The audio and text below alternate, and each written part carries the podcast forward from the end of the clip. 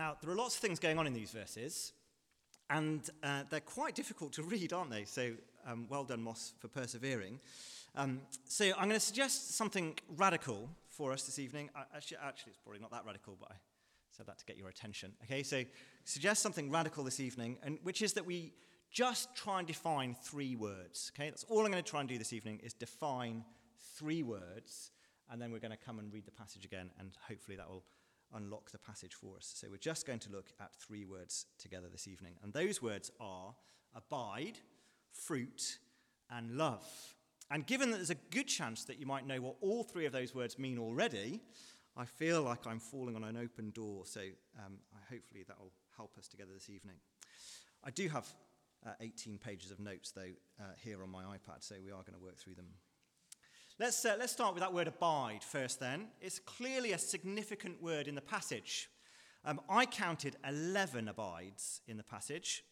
Maybe you want to check that because that might not be uh, dead right. It comes first in verse 4 when Jesus tells his disciples that they are to abide in him as he abides in them. The picture is of a vine, isn't it? It's introduced in verse 1, Jesus saying, I am the true vine and my Father is the vine dresser.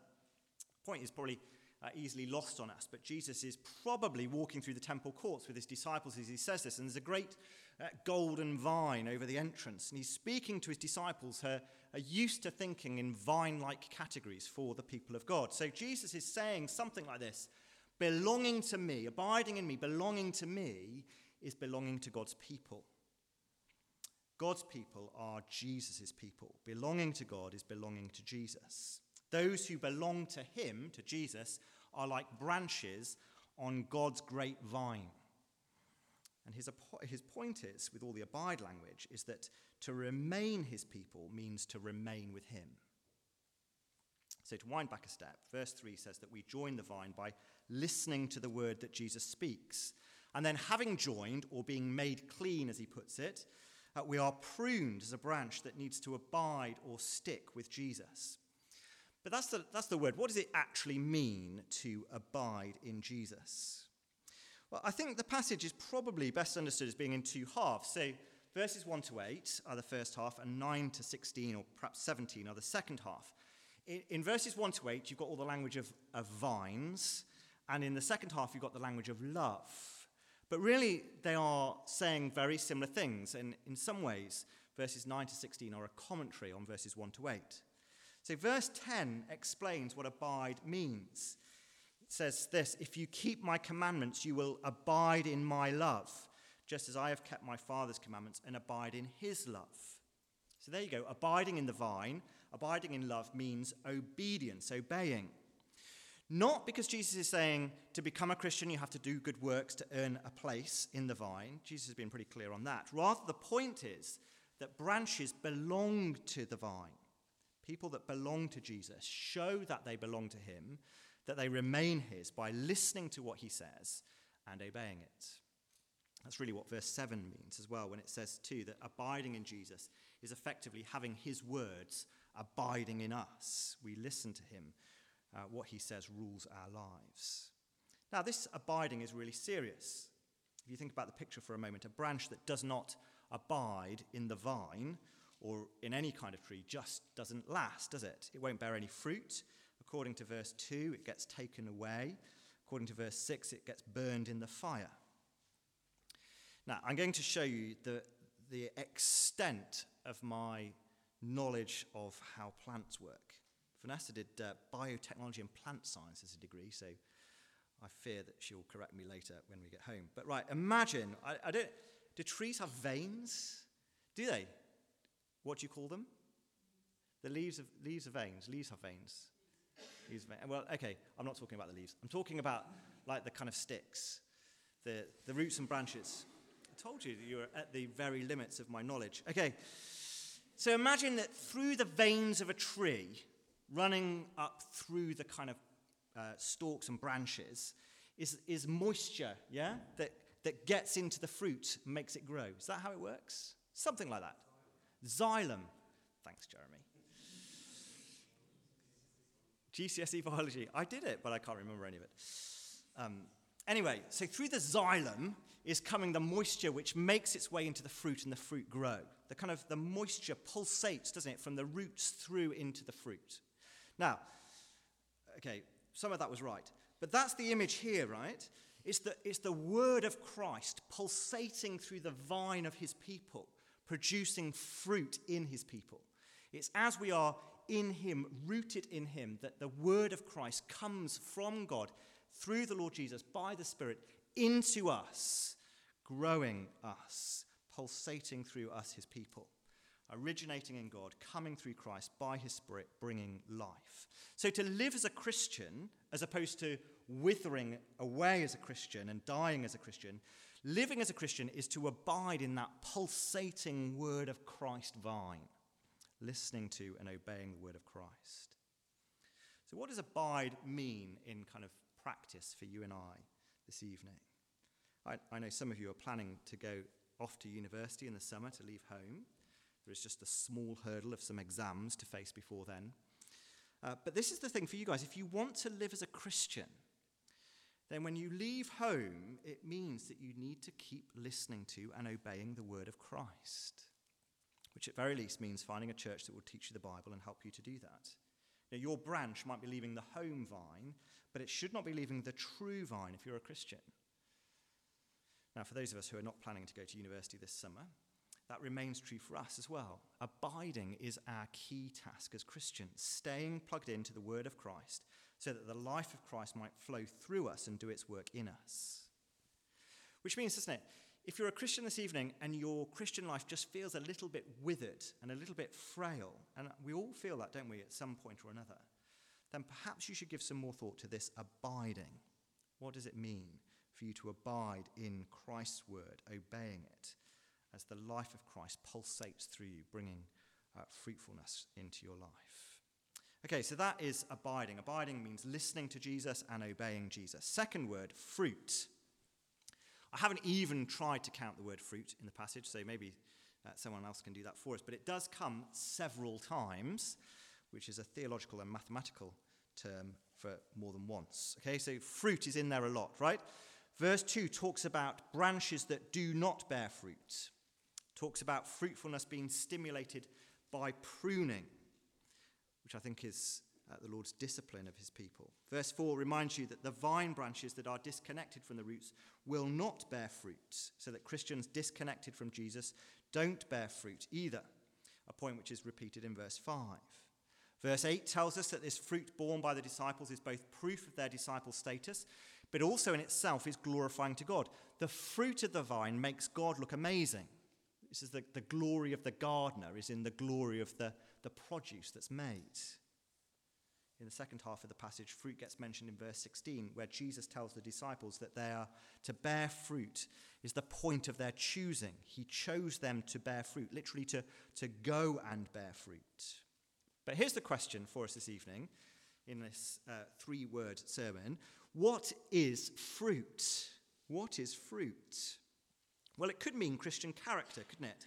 And there certainly seems to be that in mind, doesn't it? Joy gets a mention in verse 11. Uh, it could also be obedience, which we've seen already heavy, uh, features heavily. Uh, we've seen that abiding equals obeying the word of Christ. But verse 16's emphasis on going and bearing fruit suggests that while all those other things are probably included, also included is new Christians. In other words, the fruitful vine is a growing vine course, that makes sense of the picture as well, doesn't it? The vine is not just meant to produce fruit for fruit's sake, the vine is to grow and spread through its fruit. So, with the disciples here and the Christian church too, the disciples went on abiding in Jesus' word and fruitfully speaking that word to others. Who then, in the image of the passage, they, they abide in his word, they are rooted in his word, they are obeying his word, they are speaking his word to others. And as others hear the word, they join the vine by listening to the word of Jesus. And they too then become part of the vine who then speak the word of Jesus to others. And it goes on and on and on.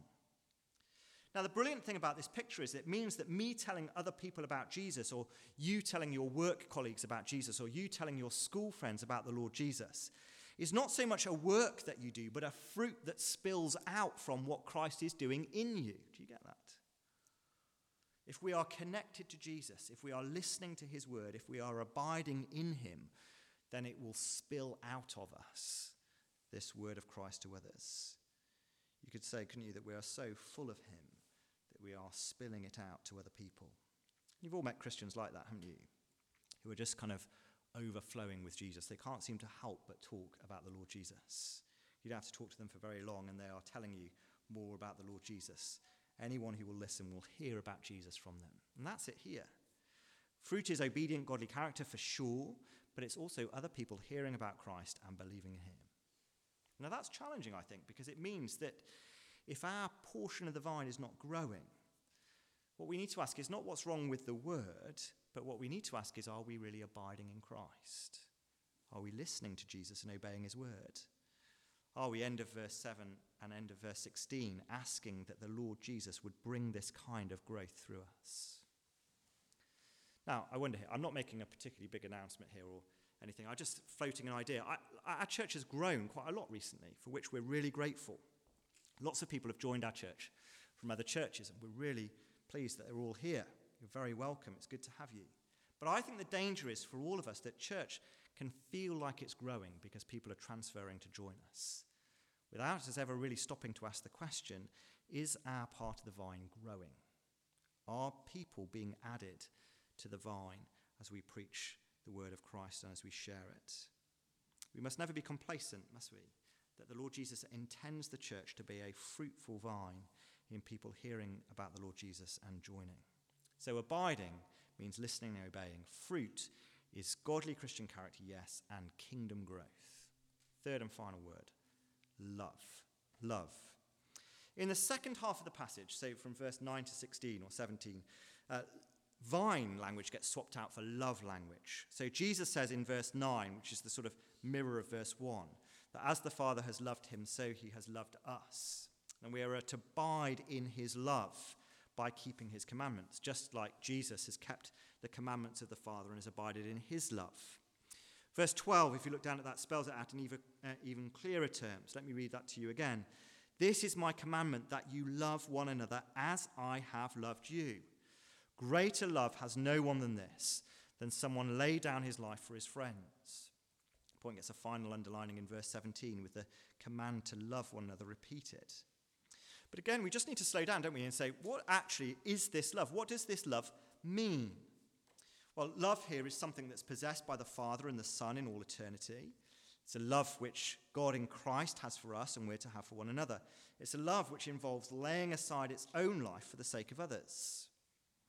You, don't need me to tell you, do you? There's a really high bar for love in the passage. It's the love that Jesus has been talking about for a long time. Chapter 13, it's a, a love that's demonstrated in Jesus' washing of the disciples' feet, but she's further demonstrated by Jesus laying down his life on the cross.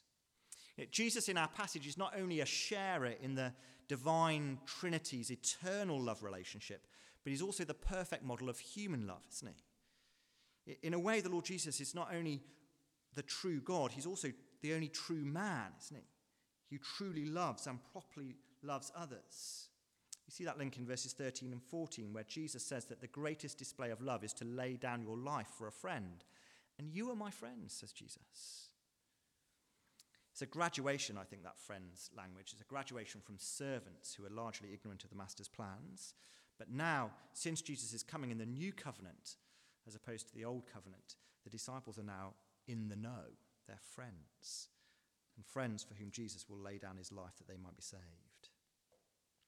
It's worth dwelling on this for a moment longer, isn't it? Think about how this works. Jesus' love, which he shared with the Father in eternity past and displays in his humanity, spills over into us. We're invited, aren't we, into this Trinitarian love life of God, Father, Son, and Spirit. And how so? Well, you know, don't you? Because Jesus has told us through his death on the cross in the place of sinners, through his calling and choosing, is the language of verse 16, isn't it? We're invited to share in the benefits of the cross as Jesus' friends. And then that love experienced by us through the Lord Jesus spills over into the lives of others as we show this same self sacrificing love love which longs for the salvation of others, that they might come to encounter this great life giving Saviour who's given himself up on the cross. You know, I mean, uh, just to underline what's really going on here, love is more than a feeling here, isn't it? And it's more than just any kind of action. Love here is self giving action. It costs. It benefits the other for the sake of their relationship with Christ. It considers the eternal well being of another worth more than personal comfort in the present. So it has the difficult conversation, doesn't it? It risks the awkwardness of being misunderstood as it stumbles over an explanation of the gospel in an RE lesson. Everyone's looking and everyone's listening. It considers the spread of the gospel worthy of financial sacrifice, worthy of laying down a promising career, worthy of moving a family for, worth not only losing a bit of face, but even laying down its life.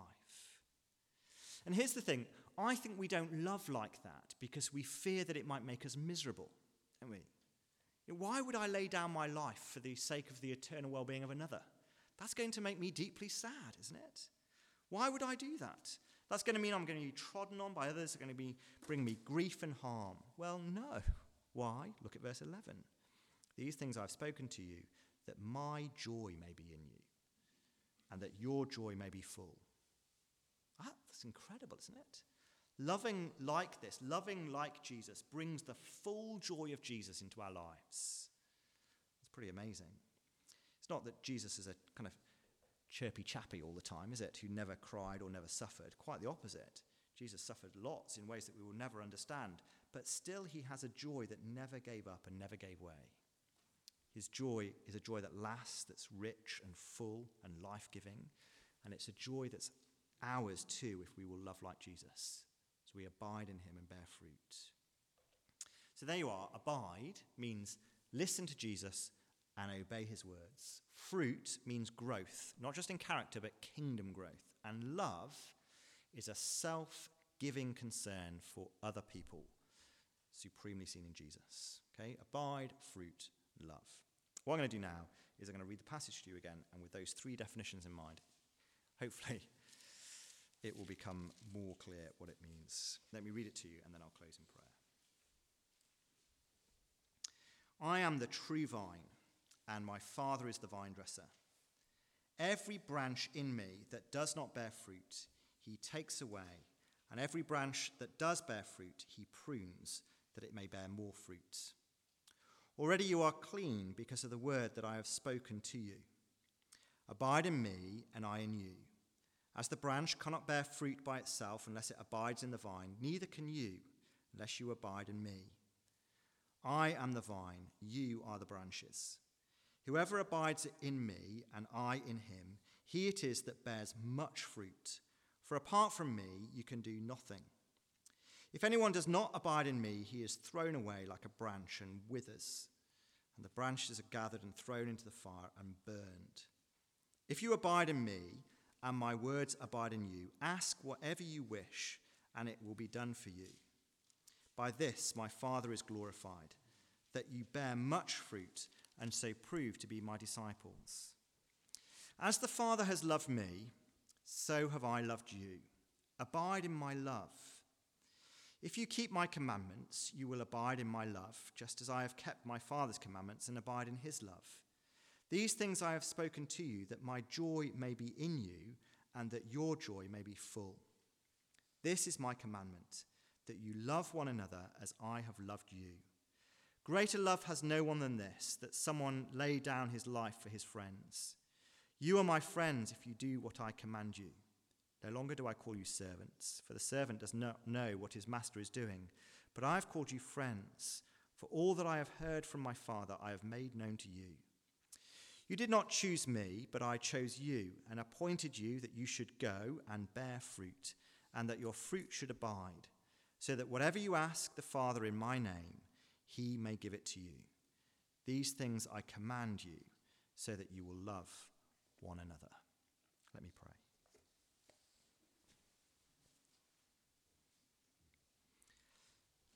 Heavenly Father, we want to ask that you might help us to abide in the Lord Jesus, to remain in him, that this great life giving word might pulsate through us and bear fruit, not only in Christian character in us, but also in kingdom growth in your church.